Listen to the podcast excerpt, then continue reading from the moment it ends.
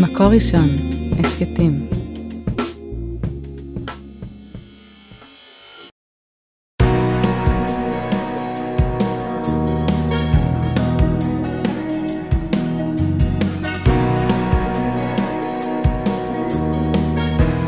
פרשה משלהן מבית מקור ראשון, על ההקלטה והסאונד מוטי טל ואוהד רובינשטיין, עריכה והפקה יהודית טל, עדי שלם רבינוביץ' ויקי אפשטיין.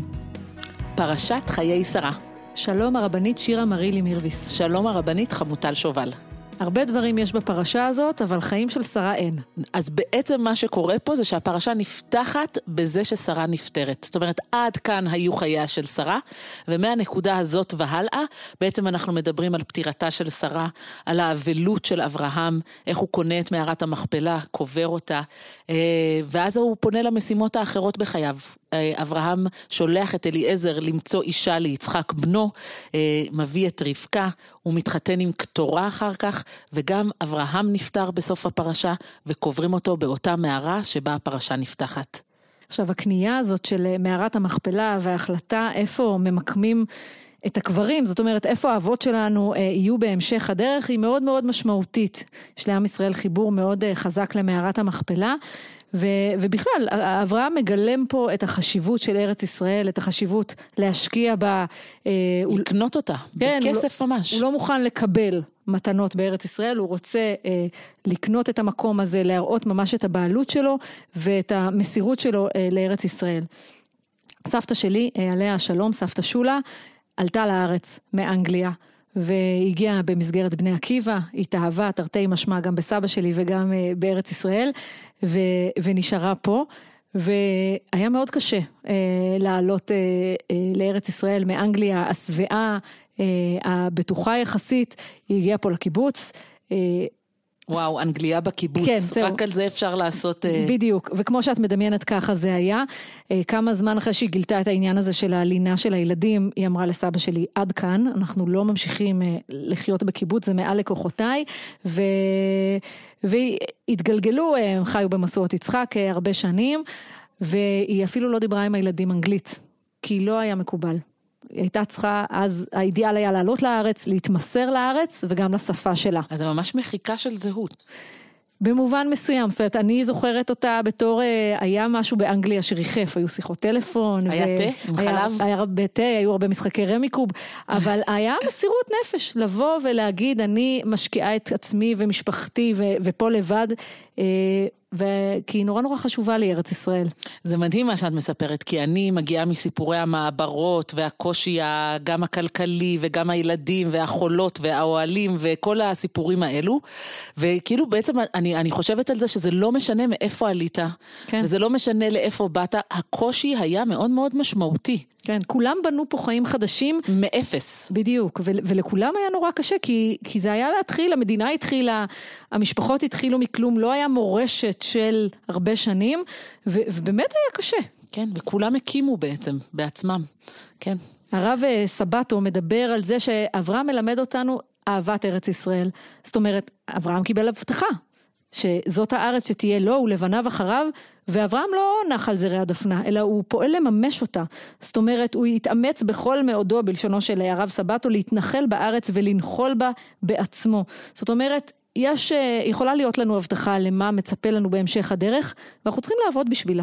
כאילו בעצם אברהם מוצא את עצמו בגיל 137, עם הרבה הבטחות בכיס ועם שום דבר במציאות. בעצם. כן. הבטיחו לו ארץ, הבטיחו לו ילדים. בן הבטיחו, יש. יש בן, יש בן אחד. נכון. אבל כאילו הבטיחו לו המון, צאצאים לרוב, כן. כחול אשר על שפת הים. הבטיחו לו להיות אב המון גויים. איזה אב, איזה המון ואיזה גויים. כאילו, יש פה... הרבה דברים לא ממומשים, ומצד שני יש הבטחות מאוד גדולות. עכשיו, ברמה הנפשית זה יכול להביא בן אדם לייאוש מאוד גדול. ואפילו לספקות בדרך, זאת אומרת, מה, הבטיחו לי, יופי שהבטיחו לי, הנה, כלום מזה לא קורה, אז מה אני עושה עם זה? כלום, מתעצבן על העולם, צועק זה לא פייר, אומר, אבל הבטחת. כאילו, עד לפה מגיעה היכולת הנפשית שלי, זה מה שאני הייתי עושה כנראה, כן? צועקת, אבל הבטחתם לי, אבל אמרת לי, כאילו, זה המקום. ואברהם לא נכנס בכלל לפינה הנפשית הזאת של מרמור ושל למה הבטיחו לי ולא נתנו, אלא אברהם ישר... במשימתיות הולך ואומר, אוקיי, הבטחתם לי ארץ, אז קדימה, בוא נתחיל אה, לממש את ההבטחה ונקנה חלק בארץ. אני לא יכול לקנות את כל הארץ, אני אקנה חלק קטן, אני אשתמש בו רק לקבורה, אבל אני עושה משהו בעולם, אני יוזם, אני פועל כדי לממש את ההבטחה. הבטחתם לי שאני, יהיה לי ילדים כחול אשר על שפת הים, אז אני מחתן את יצחק כדי שבעזרת השם יהיה לי נכדים ויהיה לי המשך צאצאים. הבטחתם לי שאני אהיה אב המון גויים? מעולה. בוא נתחתן עם קטורה, מתחתן עם עוד אישה, מביא עוד ילדים, והילדים האלו באמת הופכים להיות העמים אחר כך המובילים, זאת אומרת שמקיפים את הילדים של יצחק. אז יש פה משהו אקטיבי והרב סבטו מצביע על זה בצורה מאוד יפה, שאנשים יכולים לשבת ולומר הבטיחו לי, תעשו לי, ת, תיתנו לי, ו- ויש אנשים שהם כמו אברהם אבינו, שגם בגילו המופלג הוא פועל ועושה בעולם ולא מחכה שייתנו לו מן המוכן. וגם אם דיברנו על, ה, על הסבים והסבתות או ההורים שלנו שהגיעו לפה ואנחנו כבר נולדנו פה, אז יש באמת שוני בין, אה, בין אברהם ליצחק. אברהם הוא זה שמגיע והולך אל הארץ וגם יוצא ממנה אה, למצרים כשצריך והוא המסתובב, ויצחק לא יוצא מהארץ. זאת אומרת, יצחק הוא העולה התמימה שנולד בארץ ונשאר בארץ והוא גם נוטע בנטיעות והוא מוצא בבארות, וזאת אומרת, יש בהם שינוי מאוד מאוד גדול. אברהם בעצם מעביר את הברכות ליצחק. אז, אז אני מודה שיצחק זה הדמות האהובה עליי, ולא רק בגלל שיש לי אבא אהוב שקוראים לו יצחק, קראו לו, זיכרונו לברכה, אה, אבל באמת הדמות של יצחק העסיקה אותי המון המון שנים, כי אני חושבת שזה בדיוק ההפך ממני. באופי, כן. זאת אומרת הבן אדם שממשיך את מה שאבא שלו עשה, שחופר את אותם בארות, שלא יוצא מהארץ, שלא, כאילו ואני כל הזמן, זה באמת פליאה בעיניי, איך בן אדם מתנהל כל החיים בצורה כזאתי, והקטע היפה זה שבאבות, נכון, יש לנו אה, מידה. נכון, ש... של כל אב. בדיוק, שמסמלת כל אב. המידה של יצחק היא בעצם מידת הפחד. מידת היראה. שאולי הולכת איתו מהעקדה. וממשיכה איתו קדימה. כן, ואנחנו רגילים לחשוב על הדמות שלו כ- כדמות כזאת אה, טיפה יבשושית, ואני חושבת שהוא לא יבשושי בכלל. זאת אומרת, לא סתם קוראים לו יצחק, כן. ומה שמאפיין, החל מרגע ההולדה שלו זה צחוק. ויש פה, פה משהו שאתה חושב שכדי לעבוד את הקדוש ברוך הוא, וכדי לשמר את המסורת אתה צריך להיות כזה נעבך, גלומי כזה, מדוכא. לא, אתה יכול להיות יצחק, אתה יכול להיות צוחק, ודווקא בהפוך על הפוך, זה מה שמביא לך שמחה, הקשר שלך עם הקדוש ברוך הוא מתבטא בשמחה. כן, עכשיו אה, באמת אה, כמו שאמרנו, מחפשים לו אישה. יש פה אה, חיפוש אחרי אישה, ובמובן מסוים יש פה אודישן, הולך אליעזר, עבדו של אברהם, מקבל הוראות לחזור עם כלה, יצחק לא בוחר לעצמו, בניגוד לאבות האחרים, ואחר כך ליעקב ולמשה, הוא לא אה, בוחר לו את האישה, הוא לא פוגש אותה לראשונה, היא מובאת אליו, ואליעזר ממש יוצא נחוש במטרתו למצוא אישה שהיא טובה. אז אני, כשהייתי יותר צעירה ומאוד רווקה, אז עבדתי בסוכנות במיון, בקליטה ומיון של מדריכים חדשים וצעירים לכל מיני שליחויות בעולם, וזו הייתה עבודה עם שיכרון כוח אה, מטורף. כי בעצם באו אה, אנשים טובים, נשים ואנשים טובים וחמודים, וכאילו הציגו לפנינו את הפעולות שלהם ודיברו איתנו, ואנחנו אמרנו, mm, נחמד. לא מספיק טוב. זה, זה קרוב, זה כמעט. והשיכרון כוח הזה של ילדה בת 22, וצ'ופצ'יק, שכאילו מסתכלת על אנשים גדולים ממנה, יש בזה משהו אה, מטורף, והשאלה זה מה אתה מחפש. וכל הזמן אצלנו אמרו, מחפשים את הקסם הזה, את הבן אדם עם הכריזמה הזאתי, שהוא נכנס לחדר וכולם מרגישים בנוכחות שהוא יכול למשוך אחריו קהל שלם. זאת אומרת, היה אצלנו מישהו, שהוא חבר טוב שלי עד היום, שהוא לא דיבר מילה אנגלית, באמת, הוא לא דיבר מילה מילה אנגלית, וזה לא שינה בכלום. בגלל שהוא נכנס לחדר, ובכריזמה הכובשת שלו, הוא הצליח לסחוף אחריו מאות ילדים. ילדים דוברי אנגלית שלא הבינו מילה בעברית, והוא באנגלית המאוד מאוד מצחיקה שלו, אה, הצליח אה, לסחוף את כולם אחריו ובאמת להגיע איתם לעומקים של קשר, וזה בדיוק הדבר הזה שאתה מחפש בשליחות של איך בן אדם אה, תופס את כולם. אבל הנה כשאליעזר מגיע כאן ועושה אודישנים בעצם לנערה שתכבוש את לב יצחק, אני לא בטוחה שמה שהוא מחפש זה כריזמה. אני אומרת, מאוד שמחה שהוא לא... שהוא לא חיפש כריזמה? שהוא לא מיין בסוכנות. אני חושבת שאליעזר חיפש פה משהו מאוד מאוד אה, מסור. זאת אומרת, הוא חיפש, הוא חיפש מישהי מאוד אכפתית. הוא מחפש מישהי שרואה אנשים אה, סביבה, שלא מתרכזת רק בהשקיה של הצאן שלה, של הגמלים שלה, מישהי שרואה אה, מסביב. אני באתי להגיד שהיא לא רואה רק אנשים, היא רואה אפילו בעלי חיים. כן, יש לה איזשהו טוב לב ו, אה, וחסד שהיא רואה בן אדם זר, וכשמגיעים למקום זר, הרבה פעמים אנחנו צריכים מישהו אחד שיסתכל עלינו ויראה, ויציע עזרה, להגיד מה, אתם חדשים פה? איך אפשר לעזור? ו, והיא בחורה צעירה, והוא אדם זר, והיא ניגשת ו- ומבינה את הזרות ויכול להיות גם את המצוקה שלו אה, ומציעה מים לו ולגמלים וגם מקום להתארח, משהו מאוד מאוד פתוח, לב פתוח ו- והרבה הרבה חסד. אז הרב אברהם אזולאי, שאני שנייה אסביר גם מי הוא, אבל הרב אברהם אזולאי אומר שבעצם למה להעמיד את רבקה בניסיון? למה לכתחילה אתה צריך לעשות אודישנים למישהו? למה לא ללכת, לחפש את המשפחה של אברהם ולהגיד, אוקיי, מי הילדות שיש לכם בגיל המתאים? שכוח את, בואי. או כאילו- למה הקדוש ברוך הוא לא שלח אותה? כן, תפגוש כי- את אליעזר וקדימה. בדיוק, אם אנחנו כבר עושים פה איזשהו מהלך, אז שהקדוש ברוך הוא יצביע על הבחורה המתאימה ויגיד לה, שכוח. את. אה, כן, את. אז הרב אברהם אזולאי, לפני שניכנס לתשובה שלו, אולי רק נתאר אותו בכמה מילים. שנת 1643 לערך, האיש נולד במרוקו, היה רב גדול בפס. בדרך לא דרך עלה והגשים את חלומו להגיע לארץ ישראל. הוא היה חי בחברון. אה, באיזשהו שלב הייתה בחברון מגפה מאוד מאוד גדולה והרבה אנשים נפטרו, ולכן הוא עזב והלך לירושלים, אבל אה, לפני מותו, הוא הספיק עוד לחזור לחברון, אה, והוא היה רב מאוד גדול, הוא לימד הלכה וקבלה, הוא היה מקובל. והוא נפטר בערב שבת אה, חיי שרה, והוא קבור בחברון. קבור בחברון עד היום, ופעם בשנת 1600 לא היו כותבים שמות על המצבות. אז מי שהולך לחפש את הקבר של הרב אברהם אזולאי, בעצם אין לו שם על המצבה. אה, וקצת קשה למצוא אותו, אבל הוא קבור שם בחברון, והוא הסבא רבא רבא של החידה. יפה. זאת אומרת, עבר בגנים, עבר שם משהו. כן. אז הוא עונה בצורה מאוד יפה. למה צריך ניסיון? למה אליעזר מעמיד את רבקה בניסיון? והוא אומר בגלל שיש כאן מסר לדורות. זאת אומרת, כל סיפורי התורה הם לא רק נועדו בשביל תיאור היסטורי של מה שקרה לנו באותו השנייה, אלא הם באים להגיד לנו, יש פה משהו שאתם יכולים ללמוד הלאה. ומה שאני רוצה שתלמדו פה זה שעניין הניסיון שמנסה השם יתברך את האדם המנוסה, כדי שיוציא מחשבתו הטובה לידי מעשה. ולפעמים היה לתועלת הרועים, כדי שילמדו ממנו ויעשו כמותו, ולכן נקרא ניסיון מלשון נס. אז כבר בעברית המאוד מאוד יפה שלו, אתם, אפשר לשמוע, הוא, הוא קורא את זה לניסיון לא, לא, לא מלשון אודישן, אלא מלשון זה שנעשה פה נס, והקדוש ברוך הוא עושה נס כדי שאנחנו, כול- כולם יוכלו לראות. זאת אומרת, נס ברמה של דגל, כמו להרים דגל גדול ולהגיד, מידת החסד היא מידה מאוד מאוד חשובה, תלמדו ממנה, תשימו לב, יש פה נס, יש פה ניסיון, יש פה הרמה של דגל כדי שכולם ילמדו מזה. אני חושבת שאחד הדברים אה, כשנפגשים בנשים ואנשים אה, צעירים, זה כשמחפשים אה, בן זוג, מה מחפשים? זאת אומרת, זו שאלה... מישהו שכיף לי איתו. זהו, זו שאלה נורא נורא אה, אה, משמעותית, ופעם אה, מישהי עם הרבה ניסיון חיים ושנים אמרה לי, גם אם את פוגשת מישהו והוא נורא אוהב את שלמה ארצי, וגם את אוהבת את שלמה ארצי, זה נחמד, זה לא מספיק בשביל לבנות בית. וצריך משהו הרבה יותר אה, עמוק, צריך אה, רצון של ייעוד משותף. והרב ברוך גיגי שכותב על התנאים של אברהם ועל על זה שאליעזר הולך מאוד מאוד חדור מטרה, הוא מדבר על הפסוק ממלאכי אה, שבו כתוב אה, על, על בת זוג חב- חברתך ואשת בריתך. הוא בעצם אומר שכשאנחנו אה, מחפשים חיבור עם בן זוג, יש שני דברים.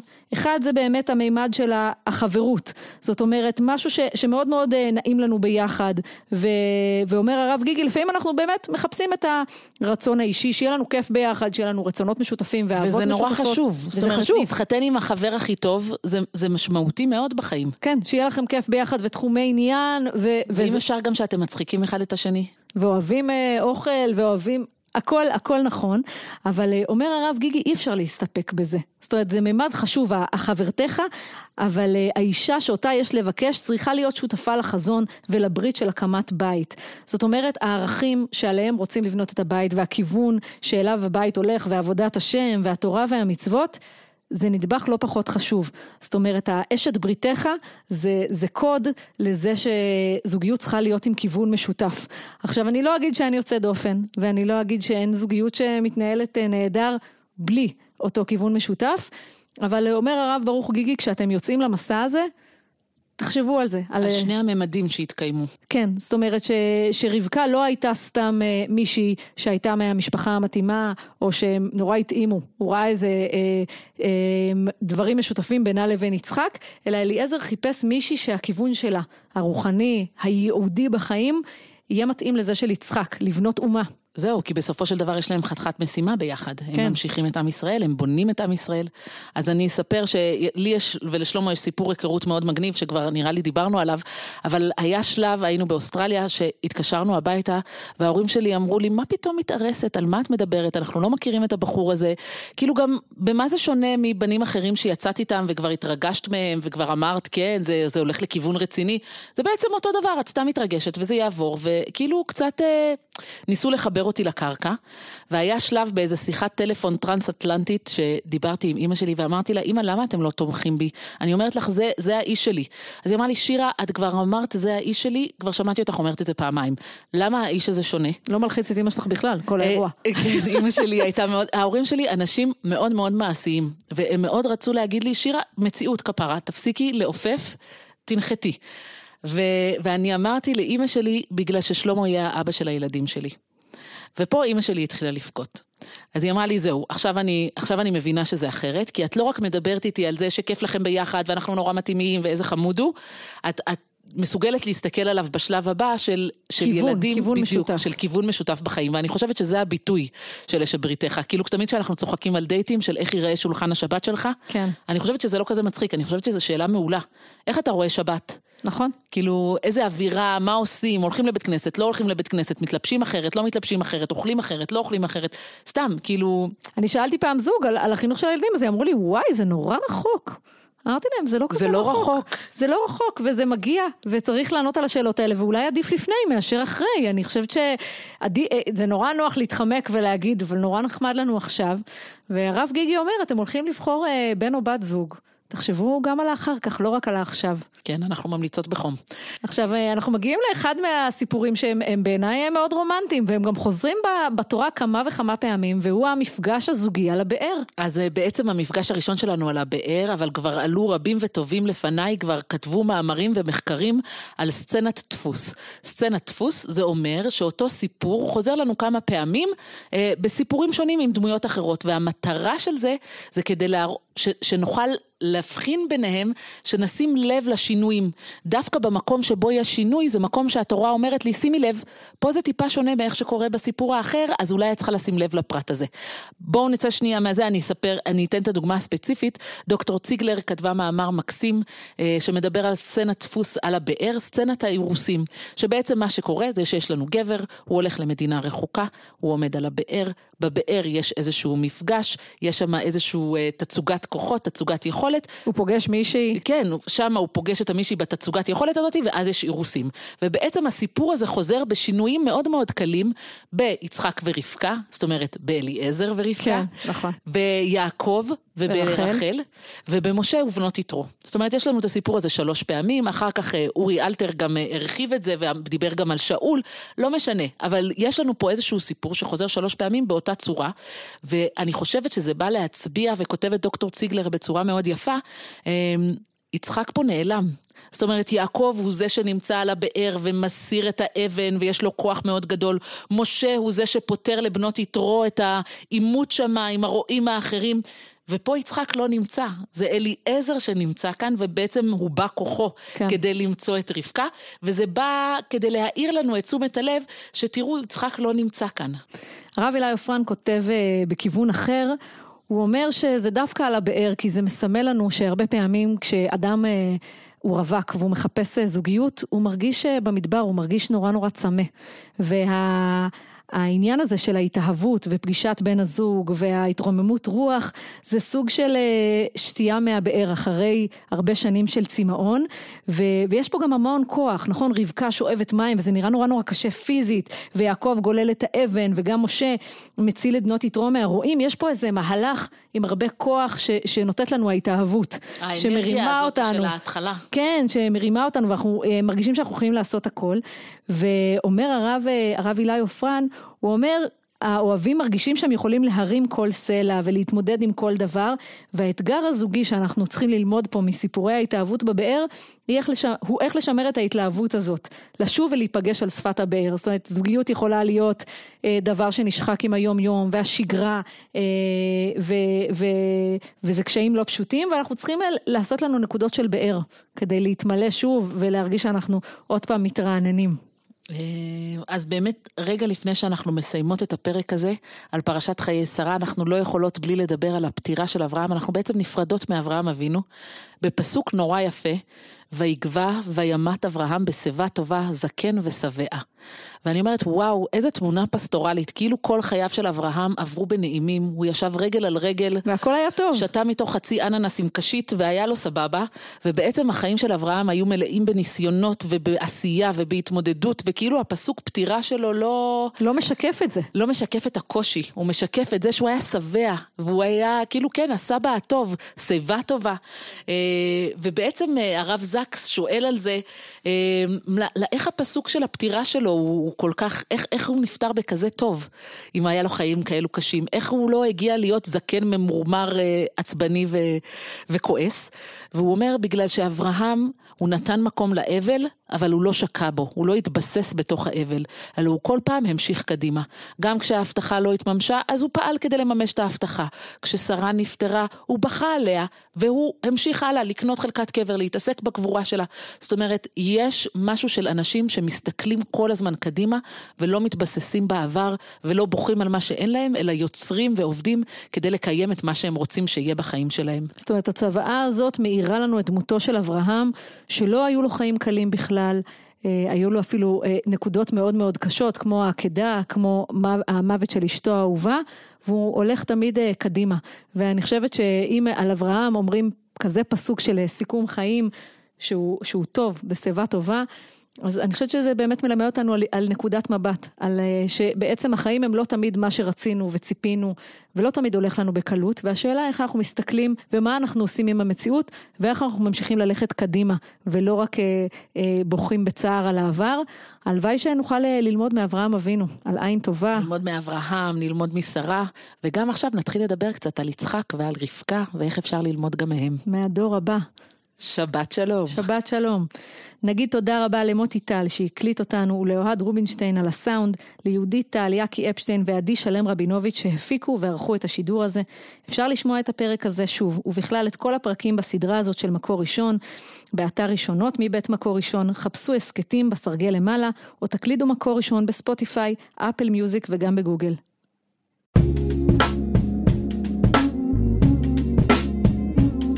מקור ראשון הסכתים